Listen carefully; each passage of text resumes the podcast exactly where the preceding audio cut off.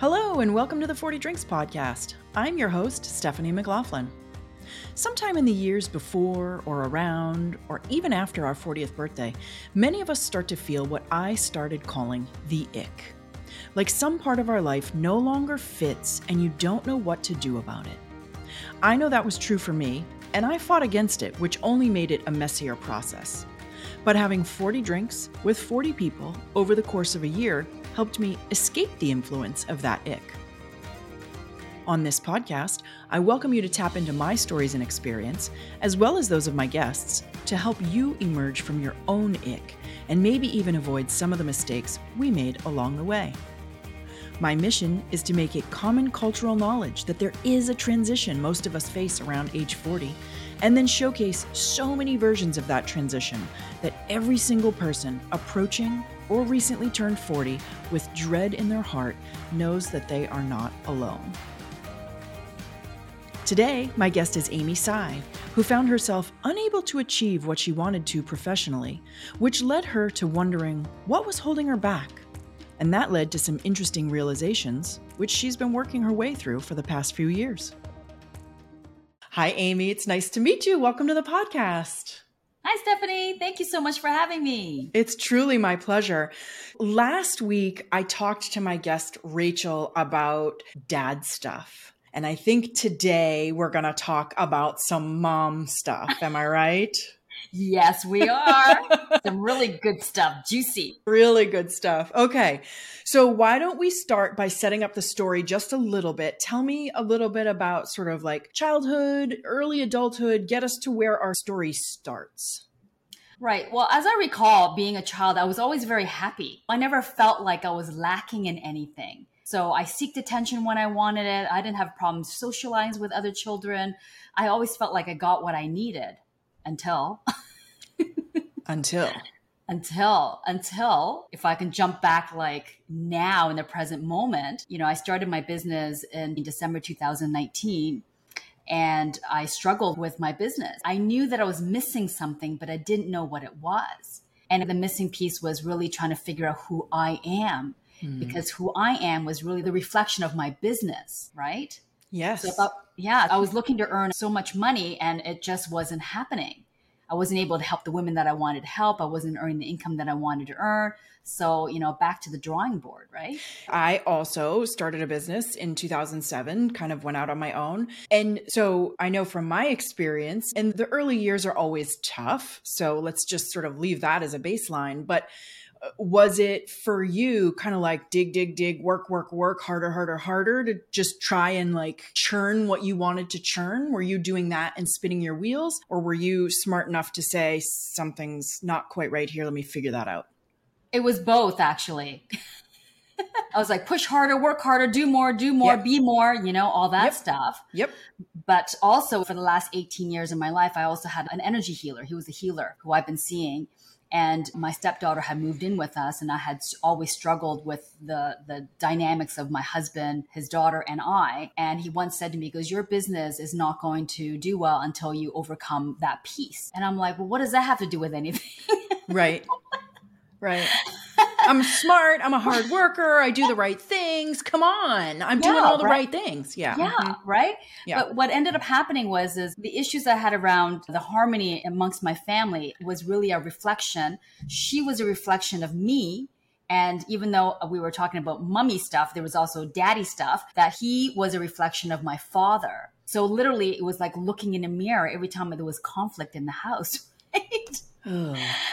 So if I can't help myself and figure who I am, how am I going to help others, even though right. I have been doing it for 20 years in my fitness business? Right. Right.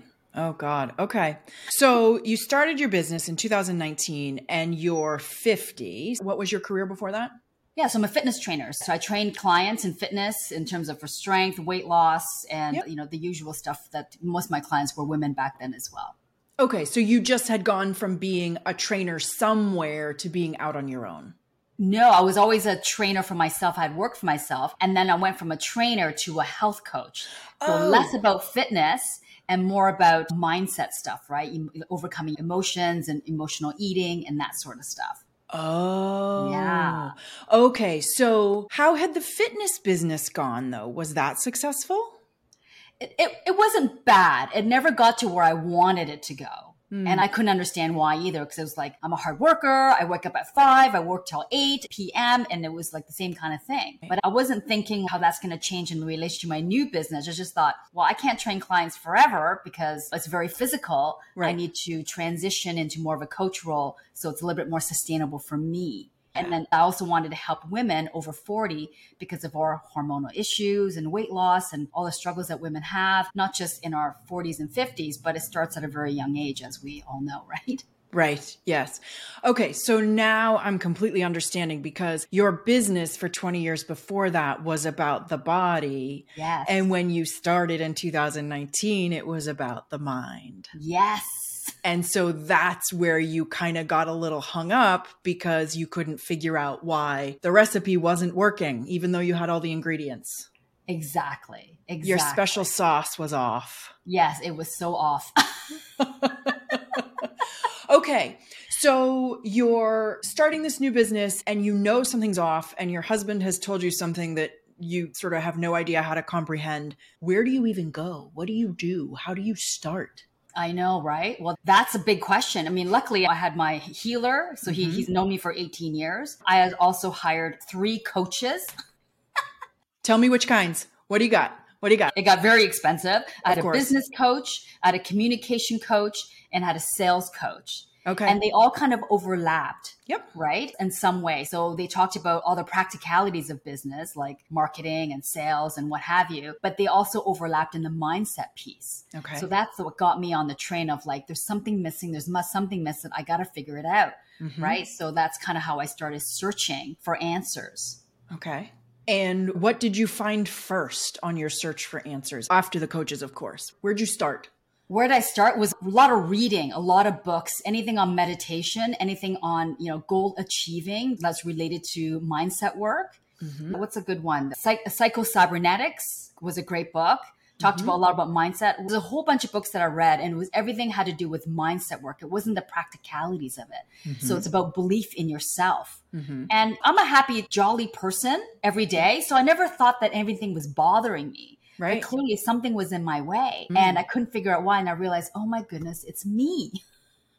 it's my belief system. Even though on the surface, my belief system is this happy, jolly, hardworking person, but it's this inner deep stuff that was getting in my way. And it was through a lot of like time in my mind and in my body. So the pandemic just came at the perfect moment because we couldn't go out. So I went in. right. So it was perfect. I was happy not to go out. I was happy to meditate. I meditated like an hour, two hours, three hours a day. Wow. And yeah, and just sat there with myself. So meditation could be, is just really sitting with yourself and waiting for things to come to the surface.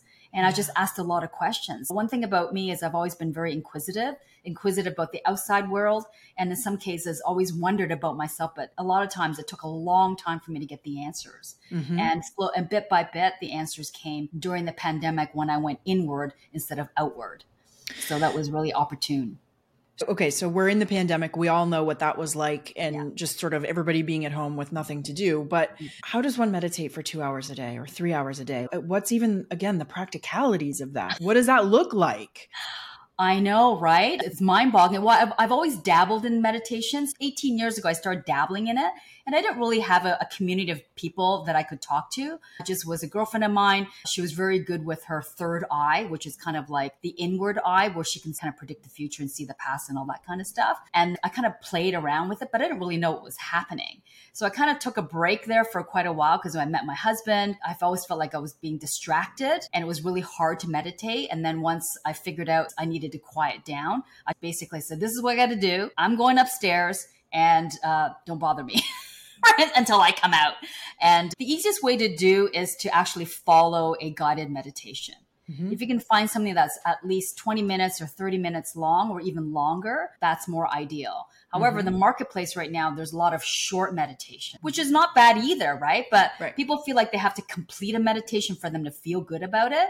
But you can like do a 30 minute meditation and just come out at 20 minutes or 10 minutes and it'd be okay. Right, right. We don't always have to accomplish and finish.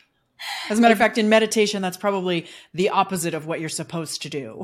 but I remember the first time I meditated, I didn't last 10 seconds. Mm-hmm. I literally didn't last 10 seconds. All of a sudden, these thoughts come flooding in then you just push it aside and just keep pushing it aside and just can't get hung up on these thoughts that keep coming in. You just gotta go, oh, there's another one, and you push it aside. And over time, you learn to create a, a, like a longer meditation. And for a lot of people, it's challenging. So what I usually suggest is meditation or deep breathing something mm-hmm. to focus on might be a little bit easier for some people. Mm-hmm. But I also did do a lot of work with Dr. Joe Dispenza. I'm not sure if you're familiar with him. I've heard the name. Mm-hmm. Yeah. So he's big into meditation. And I went to a couple of his retreats. And basically, it's a week long retreat where all you do is meditate. Oh God. Good for you. But the thing is, is, you know, when there's a thousand people doing the meditation, the energy and the vibe of everybody meditating, it kind of sucks you in a little bit. Yeah. So you learn to meditate for long periods of time.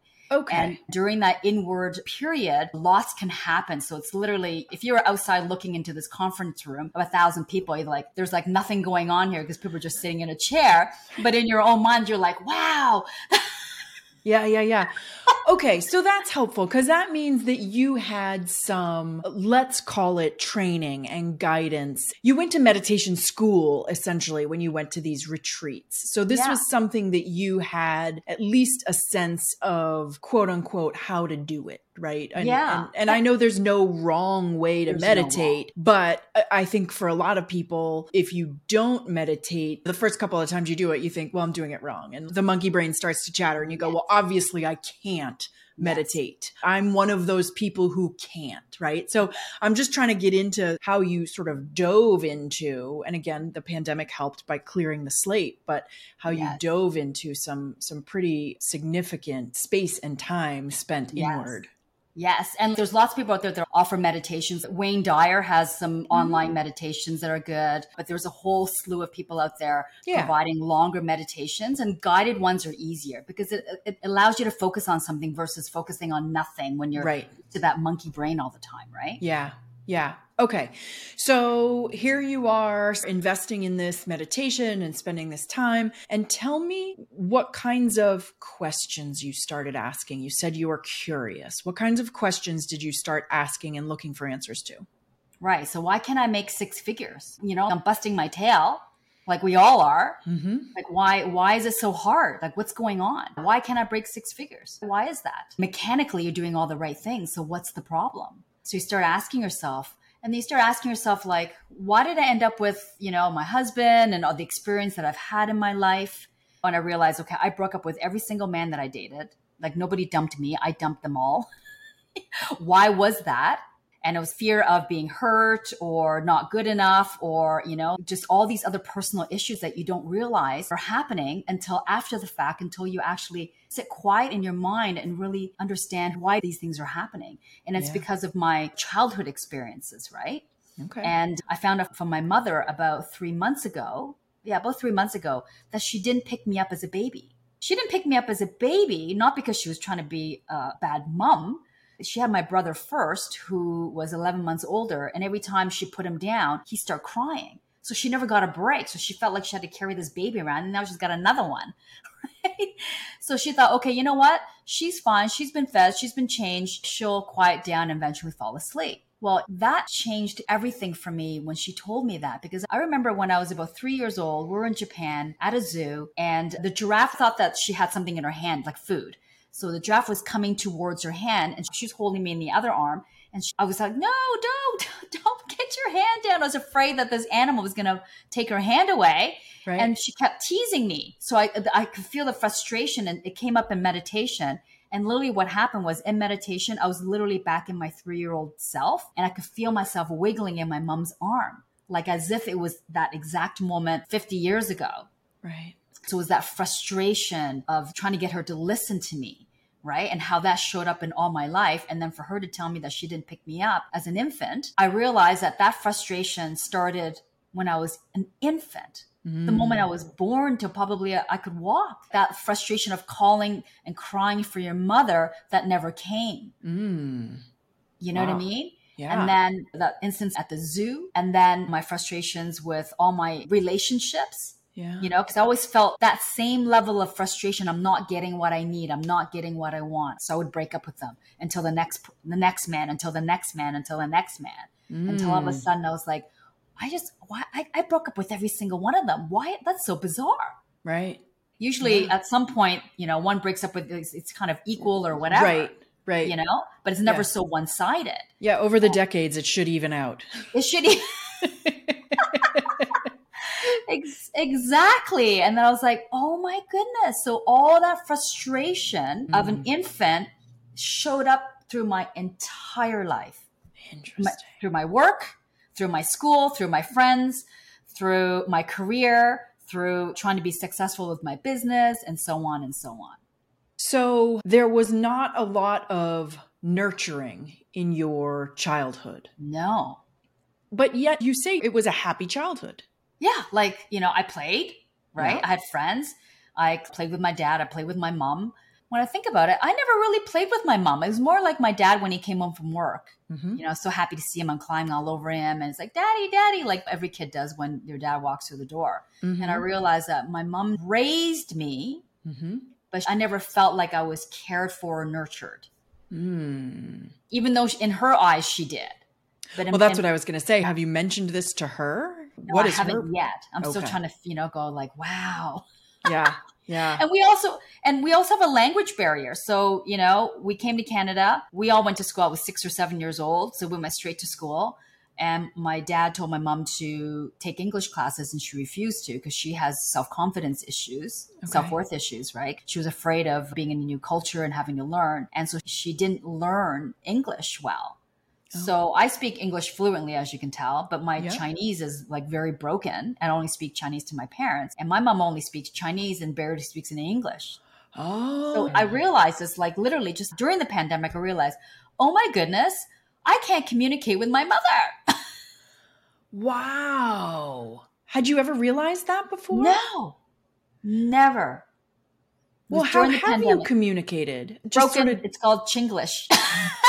okay and so just day to day stuff is fine. You can get by with, yeah. Uh, with we can with, manage. again so the mechanics she, of life. Mechanics yeah. I mean you can't really get into deep conversations about anything because there's a there's a bit of a barrier oh. you know? And i was like oh my goodness i can't even communicate. The communication is very superficial you know very mechanical. Hmm. so yeah. How so do you feel very, about that? Well I mean, it's like I was kind of heartbroken by it. I was like, yeah. wow, look at that. I didn't even realize it until I was 50. 53. It wasn't that long ago. It was literally just a few months. It was literally this year in 2023. Wow. Yeah. It, oh my God. Hold on. I'm trying to process this. Yeah. So it wasn't really until you started doing this internal excavation. Yes. And finding things and deepening that understanding of yourself. Yeah. That you realized that you couldn't communicate on that level with your mother. Yeah. Like we couldn't have a conversation like this. Yeah. It's more like, hey, mom, do you want to come over? Right. Come have dinner. Yeah. I'll come see dinner. the kids. Yeah. Yeah yeah. you know? Oh, wow. Yeah. So we don't have that deep connection. And, and I also realized, I was like, wow, I don't really have a close connection with them. It's not deep. It's not close. It's not mm. nurturing. Mm. You know, I realized she raised me, but she didn't nurture me mm. at all. And perhaps because she didn't get nurtured as a kid because she's 82, right? That generation. Right. It's like you have babies and you, you know, they just go and do whatever they have to do. yes. Wow, I'm really kind of blown away by that realization of not even being able to communicate with her. But for the last 50 years, it wasn't an years. issue because you communicated as much as you needed to. Yeah. Do you wish you could communicate with her more uh, in, in a deeper way, like have this kind of conversation? Do you wish that you could do that? Yeah, for sure. I mean, I do now because yeah. now you're like, you know what? I'm 53. She's 82. Yeah. And she's my mom. I love her to death and she loves me to death, but it just was never developed. Yeah. From the moment I came out. Right. Right. It wasn't something that happened just recently. This is my whole entire life. Do you get a sense of her that in her world, over in the Chinese world, is she a deep person herself or No, she's a child she's a child herself. Oh. Okay. She's a child herself. Why do you say that? Like not a deep thinker, her emotions aren't deep. Yeah, she it was never developed herself. Okay. It was never developed herself. So even if there was no language barrier, these conversations would probably not be wildly fruitful between the two of you. Perhaps not, probably not. You know, I just think of what is and what isn't versus what could be. Right, right, right. You don't really know what could be. Right. Right. Right. So We're always dreaming to, when we say yeah. that. Yeah. So now I just make the best that I can with the relationship that I do have with her. Okay. And I could see that she wants more, but she can't express herself. Mm. Yeah. So I know better, but maybe she doesn't know better. And how are you interpreting that she's wanting more? What does that look like? I just hug her. I hug her more. When we sit on the sofa, I sit right up next to her, like as if I was, you know, 6 mm-hmm. My inner child, you know? Yeah. I touch her more. I kiss her. Yeah. I do more that way. Yeah. I just show her as opposed to expressing it verbally. Got it. And I could see that she's receptive to that. Hi, we'll get back to the conversation in just a minute. If you're enjoying this episode, I would sincerely appreciate if you would look down at your phone and either rate or share the podcast. The podcast platforms are ruled by algorithms, and one of the major signals they use to determine whether they'll recommend a podcast to other listeners is through likes and shares. So, you sharing this with a friend actually kills two birds with one click. I'd also like to take a moment and tell you about a short guide I created that will help you diagnose whether you or someone you love is suffering from what I call the ick. This is that insidious malaise or unease you start feeling sometime in your 30s or 40s. You don't know what's wrong or, or even how to fix it. For Amy, this showed up in not being able to achieve what she wanted to professionally and in relationship patterns she kept repeating. My guide outlines many of the symptoms and red flags associated with the ick, which will help you find your way out of this unwelcome phase. Download it from my website, 40drinks.com slash ick. Spell out the word 40, so that's 40drinks.com slash ICK.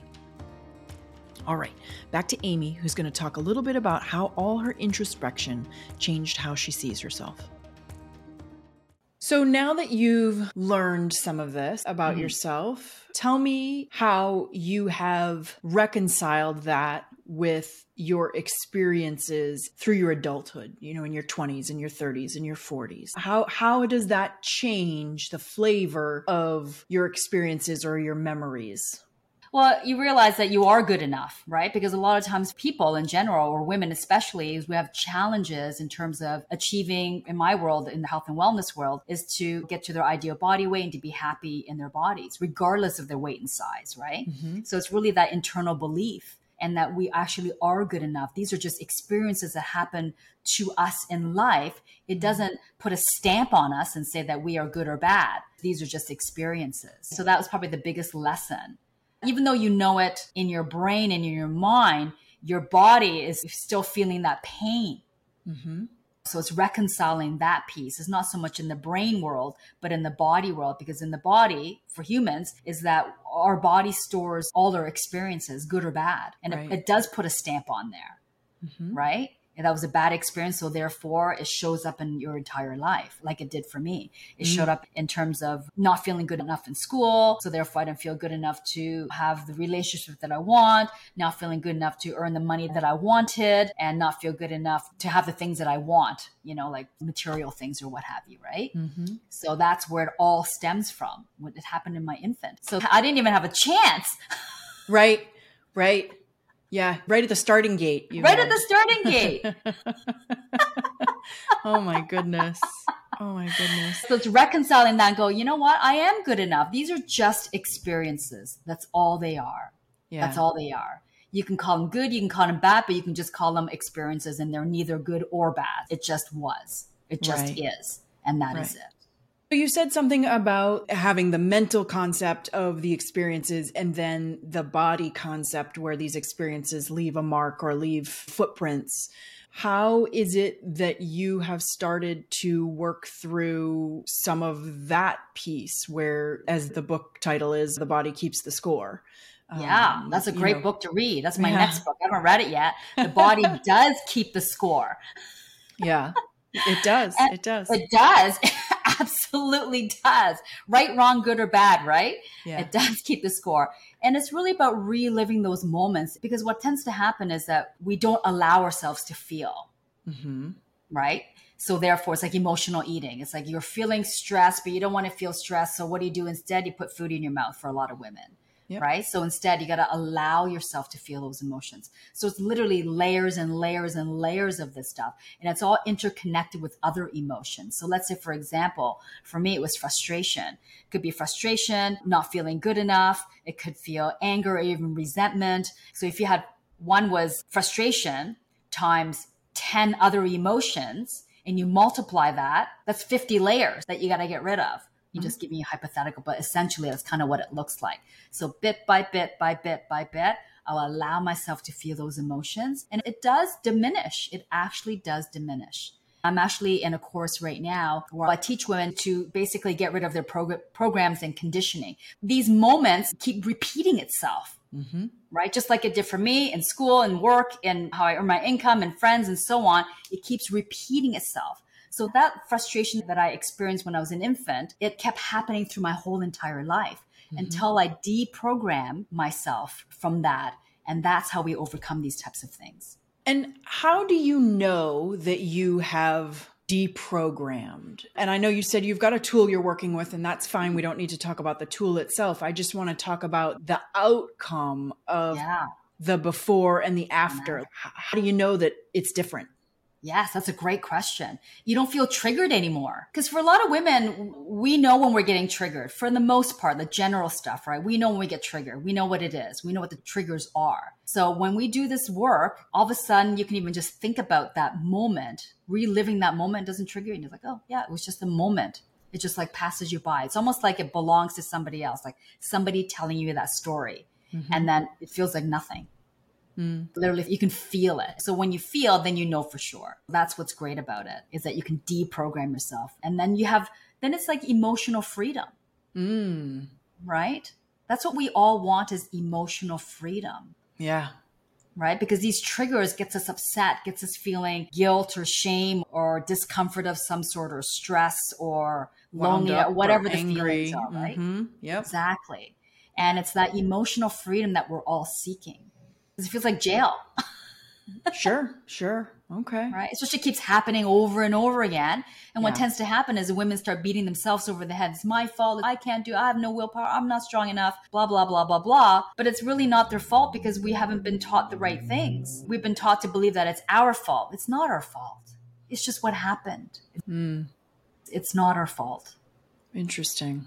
Yeah. Yeah. I remember this in my 20s. I used to say, I have zero willpower like I couldn't even buy willpower at the store. So it's it's funny to hear you say a, willpower issue. Yeah, it's not a willpower issue. It's not a willpower issue. No. Interesting. Interesting. No. And motivation is another misunderstood one as well. Okay.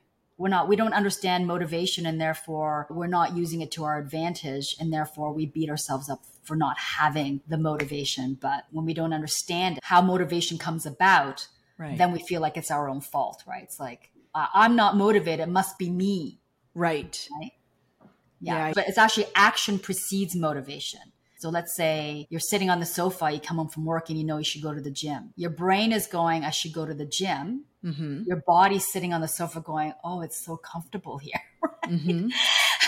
and it's this battle. I should go to the gym, but it's so comfortable. I should go to the gym, it's so comfortable. So your brain's telling you one thing, your body's telling you another. Brain, body, brain, body. It's like World War III happening right there on the sofa. Yeah. But if I said, stand up right now and walk to the door, you stand up, you walk to the door. Next thing you know, you grab your bags, you get a and you're out the door. You go. So the moment you start moving, that battle is just gone.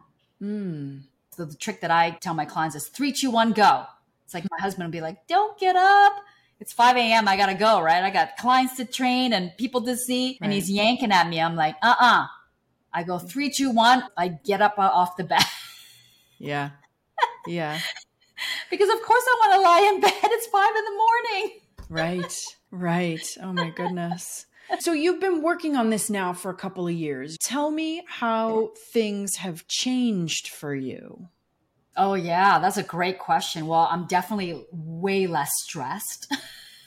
Okay. Because we both work from home and mm-hmm. unfortunately my desk it's the worst thing you could do, but I don't have a choice at this moment. My desk is in our bedroom. So you could just imagine, right? bad, bad, bad, bad. And I know it. Okay. So every time we go on vacation, I would feel completely de stressed. The moment I come home, I could feel the stress go up. And nothing's even happened. It's just the idea of work being at home and so on. And I started recognizing the difference between stress and no stress, stress and no stress. And through all this work, I started like just taking the, that stress down and just working on myself. Because stress is really a belief, right? It's a belief system. If you're stressed, basically your belief that things aren't going to work out. Mm-hmm. If you're worrying and stressing about something, that's your belief system. Mm-hmm. Right? So why do you believe that things aren't going to work out? Well, maybe then it goes back to the feeling of worthiness, self esteem. If I don't feel good enough, you're going to stress and worry. Then you're going to feel it in your body. Like they say, stress is the new smoking. Women are so stressed that they don't even know that they're stressed anymore. Right. I didn't even know it. Right.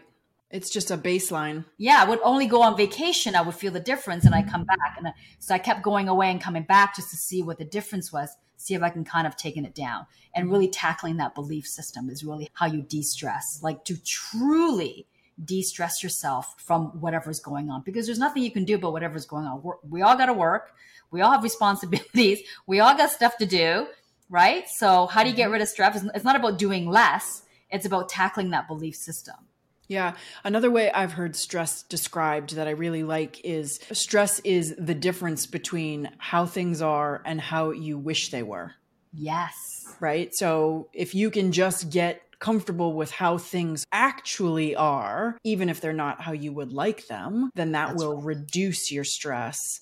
And even if that means you now know or need to work towards changing how things are, but even just the wishing that things were different, that's what causes stress. Yes. And there's a great book. It's such a great book.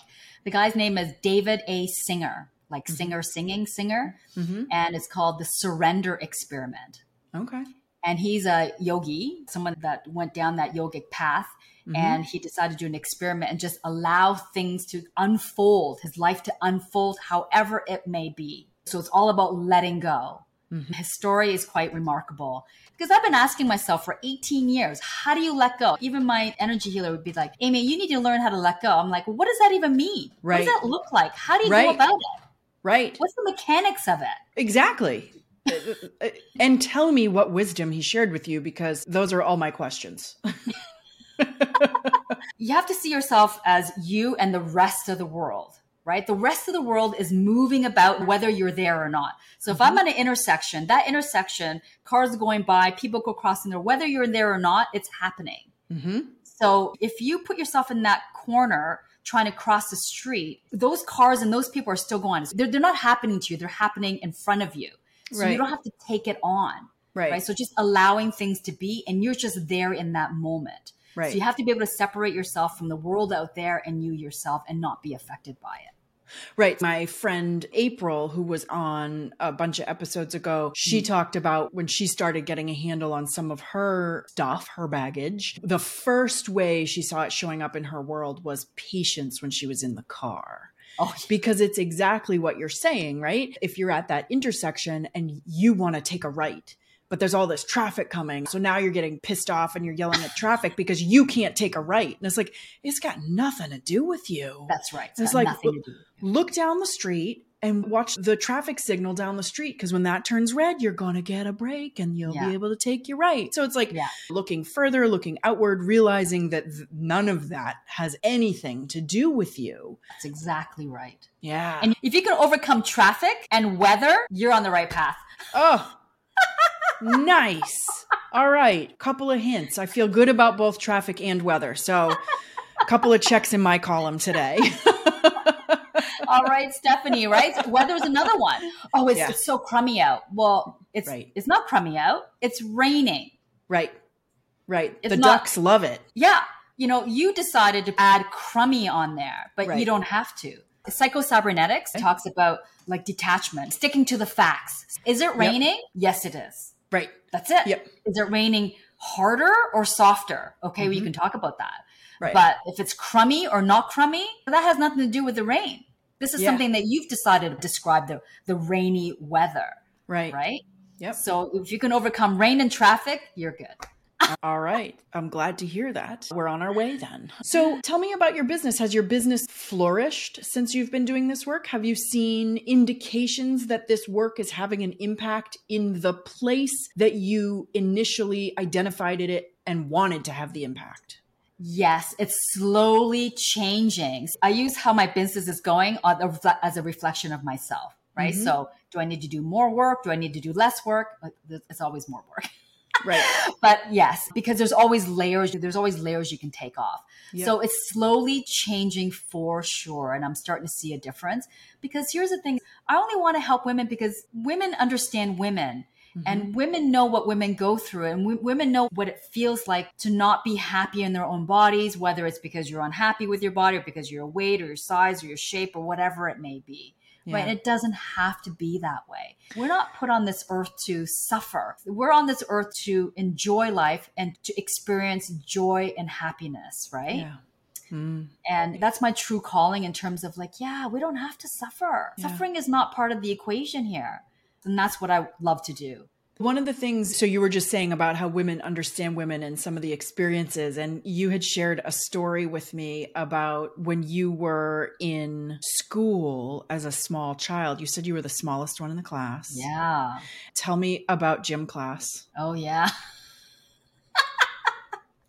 okay, hopefully all the kids that I went to school aren't listening to this, but I know they didn't mean anything by it. But yeah, I was the smallest kid in my class. On the school picture, I was at the the front row at the very corner, so they yep. could, couldn't get any smaller. Right? right? So gym class, because I was the smallest, weakest kid, I wasn't very athletic at all. Mm-hmm. So in gym class, the teacher would say, okay, would pick two strongest athletes in class and make them team captains. And then they would pick their teams. Well, I was picked last or second last every single time. This is every week at school year for 10 years, from grade two to grade 12. 10 years times, I don't know how many weeks in school year, but you get the right. picture. Yeah. A lot. Yeah. A lot. I would stand there and just cringe because I knew that I was going to get picked last. And yeah. not only I knew I was going to pick last. Everybody in the classroom knew I was going to. I realized it didn't matter who was team captain. I was going to be picked last because I'm the smallest. I was the least athletic. I couldn't catch a ball. And I remember it would be volleyball or something. The other team always wants to hit it to me because they right. knew I, right? And the, the moment the ball's coming to me, I'd be like, ah, I'd just be like the sweat that yep. would come over me because the fear of not being able to get that ball over the net, right? And that affected my self worth and my self esteem for my whole entire life. I didn't go to university right out of high school. I took about three years off. I dated a man that was 16 years older than me when I was 18. I went to university when I was uh, 26, did it part time and worked full time to get me through. Mm-hmm. I couldn't find something that I loved to do. So I changed careers every two, three years. I never lasted anywhere. And every time I quit my job and got another one and quit my job, I end up at my healer and be crying. And one day he goes, Amy, what makes you happy? I'm like, oh, I love going to the gym. And right then and there, I was like, oh. Meanwhile, all my friends have told me that. and I didn't listen. Right. And then that's when I quit everything and I started my training business. And that's all I've done since then. And that was, I was probably about 30, I was probably about 36, maybe 36. Mm. So for crying out loud, Amy, we talked to see whether you had a transition around 40, and there it is. Oh, there it is. There it there is. it is. Okay. so you, you were going to get it out of me sooner or later. I knew there was going to be something. You had you a, a career change in yes. your late 30s to late 30s. finally decide to do the thing that you loved. Yes. And the thing was, is I was already doing it part time. It was really that transition into full time. Yeah. And that's what it was. And the moment I did that, I was like, yeah, I'm so happy. I could spend 12 hours at a gym. Right. So it was something you were doing part time because you knew you loved it, but you probably, and I'm totally projecting here, but yeah. again, going back to the worthiness issue, you yeah. probably didn't feel like you could yeah. make a business out of it or, right? Who am I yeah. to decide? Who am I to be a trainer? Yeah, exactly. Right. Meanwhile, all my friends, Amy, you should be a trainer. I'm like, no. Right. right. In the end, oh, yeah, I should be a trainer.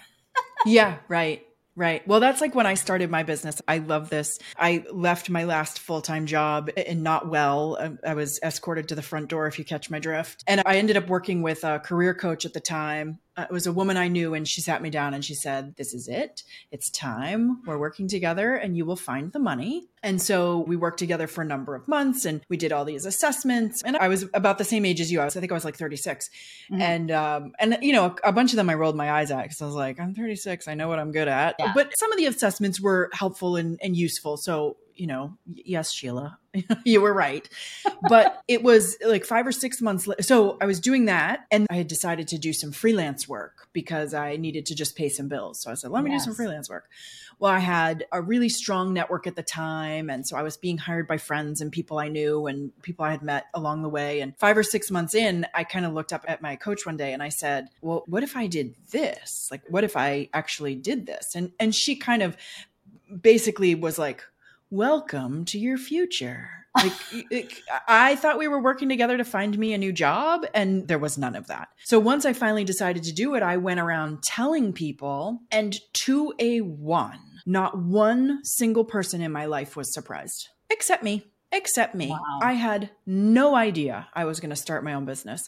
And I love this. There was a guy who I've told him this recently. Actually, I was on his podcast uh, recently. A guy who used to work for me. I was hired as the associate publisher of the statewide business magazine, and he was the editor of the magazine. Mm-hmm. And shortly after I started the business, I saw him at an event and I was like, Matt, I started my own business. And his response was, and I quote, yeah. And and I told him that recently, and he was like, I didn't say it to be a jerk. And I was like, oh my God, I know exactly how you said it. He said it as if it was inevitable yeah. that it was going to happen. So why should he be surprised? Yeah. And I was like, hey, look at my new surprise. This is what I'm doing now. And 201, everybody in my life was like, uh-huh. Yeah. stuff uh-huh. like we were all we waiting knew. for we we all knew.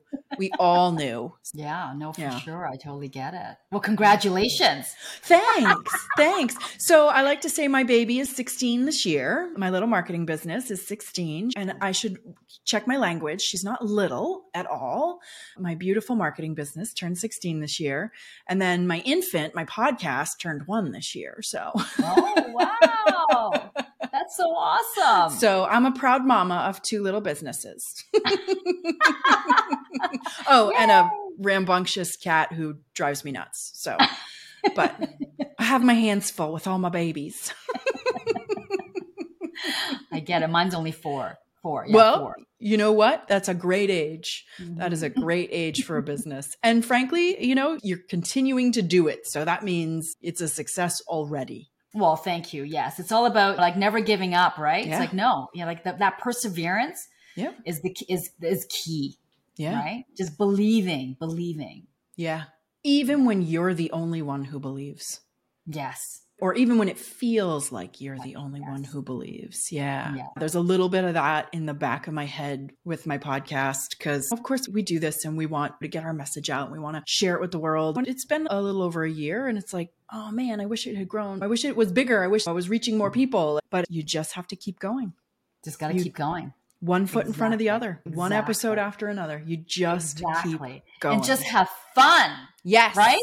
And yes. this stuff is fun. Podcasting is fun. Well, you know, I get to have these amazing conversations with people like you where we're strangers to each other at the beginning of the episode and but we do not have the like how are you doing? How's the weather conversations. We get to have like really juicy, mm-hmm. fun, cool conversations. And so to me, like I could do that and it's like they say, I would do that if nobody paid me and I would do that anyway cuz it's just cool and fun and kind of lights me up. So anyway, that's my story. Amy, I just want to say thank you so much for being here with me today. This has been wonderful. In all the episodes I've done so far, I hadn't really touched on any mom stuff yet. So it's really interesting to start investigating that angle of these midlife transitions. So I mm-hmm. appreciate you being so generous with your story. Well, thank you very much for having me. It's a pleasure for me as well. Good. Thanks so much for listening today. This conversation reminded me of a concept that I've run into in a couple of books and also in a course I'm taking right now. It's called attunement. So, there are a couple of books that have been mentioned in interviews that introduce the concept.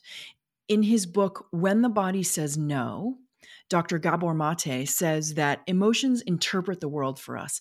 They are responses to stimuli filtered through the memory of past experience. But the development of how we experience and deal with our emotions comes from this concept of attunement, which is what happens when our parents and our caregivers show that they are paying attention to our basic needs from our first moments all the way through our childhood. And attunement is absolutely critical for us to develop a foundational feeling of safety and an understanding that we can trust the people closest to us when we're babies, we can't communicate with words that we're hungry or we're tired or we need comforting or we want engagement or we have a wet diaper. So it's up to the caregiver to interpret a baby's cry and then respond appropriately. And the same thing goes for small children who cannot manage big emotions. It's up to parents or caregivers to help us process and work through those emotions safely until we have the skills to work through them on our own. So, attunement is not a nicety, it is an absolute biological need for us to develop securely. And when these needs aren't met, we're likely to develop what's called early childhood or developmental trauma. And then when those issues are left unresolved, attunement wounds can lead to serious interpersonal issues throughout our lives.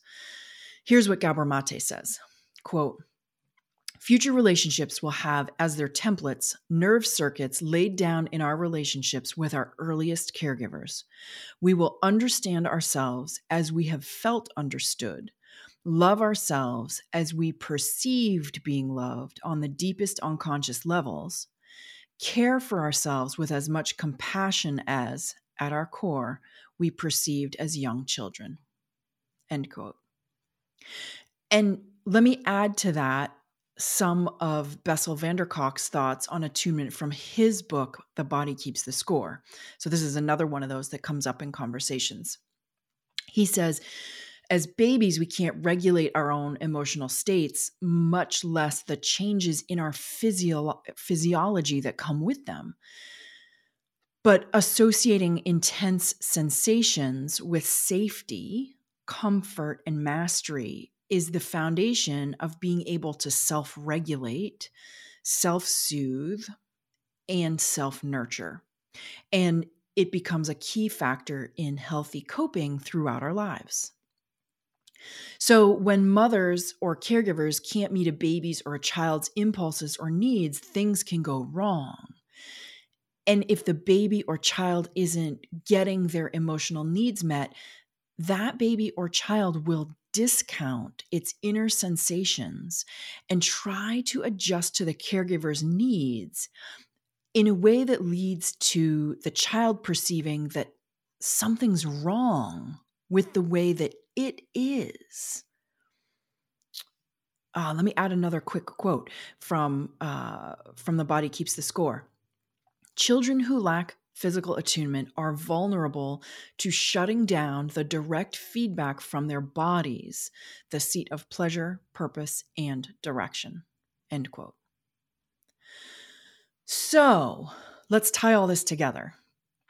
Attunement is how we feel seen, heard, and nurtured in our relationships, starting with our parents and caregivers, which then informs all of our adult relationships.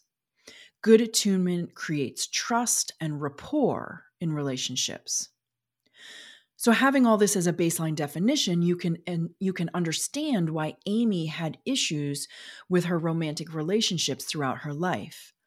And I'm beginning to understand a little bit more about why I had similar issues in friendships and romantic relationships myself. From her earliest moments, Amy's basic needs weren't being met, not because her mom was a bad person or even neglectful, but because she had her hands full and was probably overwhelmed herself. And even though her mom was doing her best, it still left some wounds that Amy had to first understand were causing problems, then identify, and then deal with and work through. Amy described it as um, frustration from calling and crying for, for her mother who never came. And I found a great blog post from a site called goodtherapy.com that included an example that I think is pretty easy to relate to. And I'll share a quote here. One step required for emotional attunement is safety. If you don't feel safe expressing your emotions, attunement will be difficult. Safety is created with both verbal and nonverbal cues. For instance, if the person you're in relationship with, a friend, a coworker, a parent, shuts down and emotionally withdraws whenever you express anger, you'll quickly learn they are not a safe person for you to be angry around. You won't want to clue them into how you're feeling because it's worse than keeping your anger bottled up.